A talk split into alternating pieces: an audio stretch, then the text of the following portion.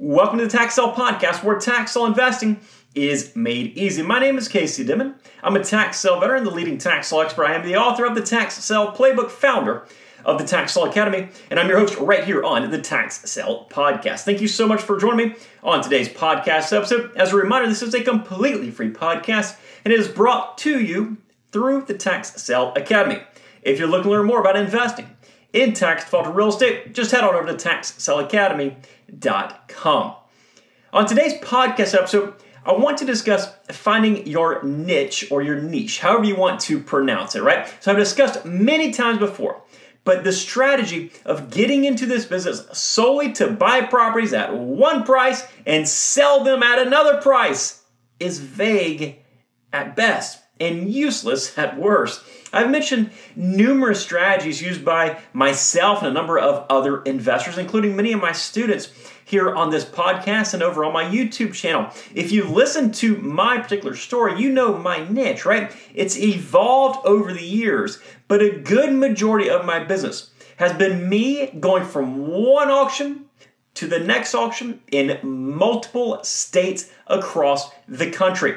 And when I use the term going, this used to mean physically going there, traveling from one auction to the next, but now it's really a mixture of in person and online type auctions. So I go from one auction to the next.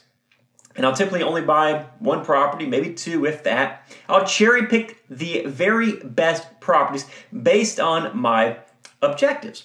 Now, those objectives will pinpoint the property that I should buy to allow me to facilitate my goal of selling that property very quickly to somebody on my buyer's list. This list, curated over many, many years, allows me to eliminate the time and the cost expense of marketing every single tax sale property. Now, usually the properties that I purchase will be vacant land, although I do have buyers prearranged in some areas for smaller homes. But these buyers are investors that don't have the effort experience or knowledge when it comes to tax sales. So what this does, it allows me to sell my properties to them very quickly at below market rates. It's really a win-win for everybody, right? It's a quick sell and they get instant equity. That's the basics behind how I operate. That's my niche that I operate in. Now, others will only do owner finance deals in one specific county. Some will travel the country buying only commercial structures. Some will want only mobile homes. There are a number of different angles you can take with this. There's a saying that, although cheesy, I'm constantly reminded of the riches are in the niches, right? Now, the truth is that if you're chasing every single property type looking for anything and everything that's going to make you one penny or 100 pennies or whatever it is, right? You're probably going to be chasing for a while. Stop chasing properties just to make money. Stop chasing everything. Don't just go at it with a shotgun blanket type approach hoping something works, right? You're going to find something that'll work with that approach at some point. But your business likely won't grow until you narrow down your focus. And in the meantime, you're going to be running around like crazy trying to find something, anything that'll work for you with that shotgun method. So focus on one thing, narrow down your focus. Let's talk about a few ways you can do that. The first thing that I suggest is you actually start backwards. So, personally, I like the idea of doing a higher quantity of properties with possibly slightly lower margins that I can sell very, very quickly. Now, this means I have to handle everything myself, right? Curating that buyer's list, marketing to them, closing them, the whole nine yards. Others might just want to be able to buy a property, hand it off to a realtor, let that realtor handle everything, right? Either way can be successful. I'm not knocking anything, but figure out how you want your investment to end first. That's your first step. Now, by doing that, you can begin to narrow down your niche based on the requirements to sell the way you want to sell. So, for example, if I'm selling everything myself, that means the prices are usually going to be lower than the properties that I would be selling through realtors with, right? If I'm closing it myself, that means title insurance is not going to be available, right? Which means there is no suit to quiet title to pay for or to wait on.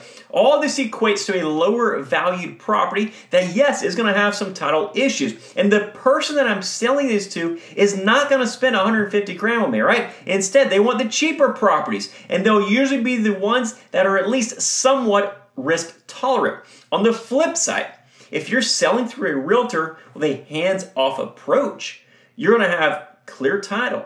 You're going to get market value for that property, and you're likely going to sell it to an end user, somebody that's going to use that property. That's a different ball game there. That's a property type that might be a little bit more expensive, that might require more capital, more time, but it could produce larger results. Now, when we go back another step, let's look at the property type based on what we've discussed so far with your available capital, okay? This is where we start to get extremely realistic with your approach. If you're expecting to get top dollar through a realtor, you're going to need to be able to buy a property that has potential. Then you need to be able to clear that title. And possibly you might have to remodel a little bit, okay? But if you're starting with $500, that is not possible. So if your expectations up to this point don't match up to the reality of your budget, go back and readjust. Again, start from the very end. Start from the result you want and work your way back. If you only have 500 bucks, you're going to need to start with those cheap properties, which will require a slightly different skill set and method to sell. Nothing wrong with that at all here. It's also time to start looking at what's available in the areas that you're thinking about investing in. Now, if your desired property type, based on everything from the end moving forward this direction, if that property type does not exist in the area that you want to invest in, you have one of two options. You can change your desired property type and modify your selling objectives and that end result, of course. Or you can find another area to invest in that might meet your selling objectives. In my case, I wanted to find the best properties for my buyers list in one area. When I realized that amounted to just one or two properties a month, I realized also my income suddenly had a ceiling attached to it. This required me to go to another market and another. Eventually, I realized I could do this all around the country. So I changed the areas that I purchased properties in to meet my selling objectives. I expanded my market area. Now, frequency is something else that many people tend to struggle with. Some states will have auctions one time a year. If you miss that auction, no problem. Just wait another 364 days and you can go to the next auction, right? If you're only comfortable investing in your local area and the auctions are not held but once a year, no problem. Just learn to deal with that battle. But if you're looking to get into this business and you want to do it on a fairly regular basis, you're going to need to develop some sort of schedule of auctions, maybe auctions outside of your primary area that you can attend that will fit in with all of your other investment objectives up to this point. Now, once you have all this figured out, we also need to discuss time. How much time do you really have? I'm not going to sit here and tell you that you can invest as much as I invest if you only have two hours a week to put into your tax sale business. It is just not physically possible. The way we sell properties often revolves around the time that we have available to us. Now, many people will want to start part time and then merge into a full time tax sale business. And that's a phenomenal idea. But the way you approach your business when you're just starting and the way you approach it when you're full time is going to be a little bit different, right? We're talking about online auctions versus in person auctions, traveling versus hiring local scouts, using realtors we're selling it ourselves. All these are fine ways to operate. They all exist and they're great ways to operate, don't get me wrong. But these are considerations that you must make after you factor in the true amount of time you have, right? If you want to go to every in person auction, travel across the country going to these auctions, sell everything yourself, you're going to need time.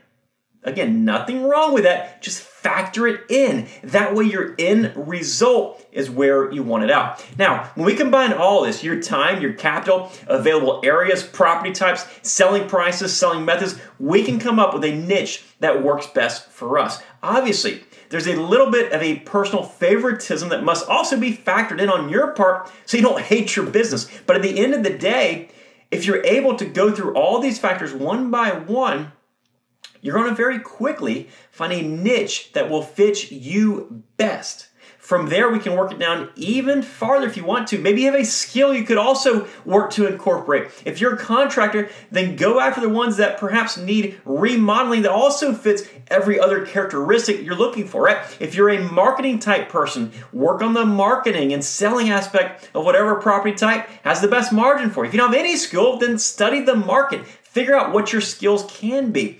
See what selling.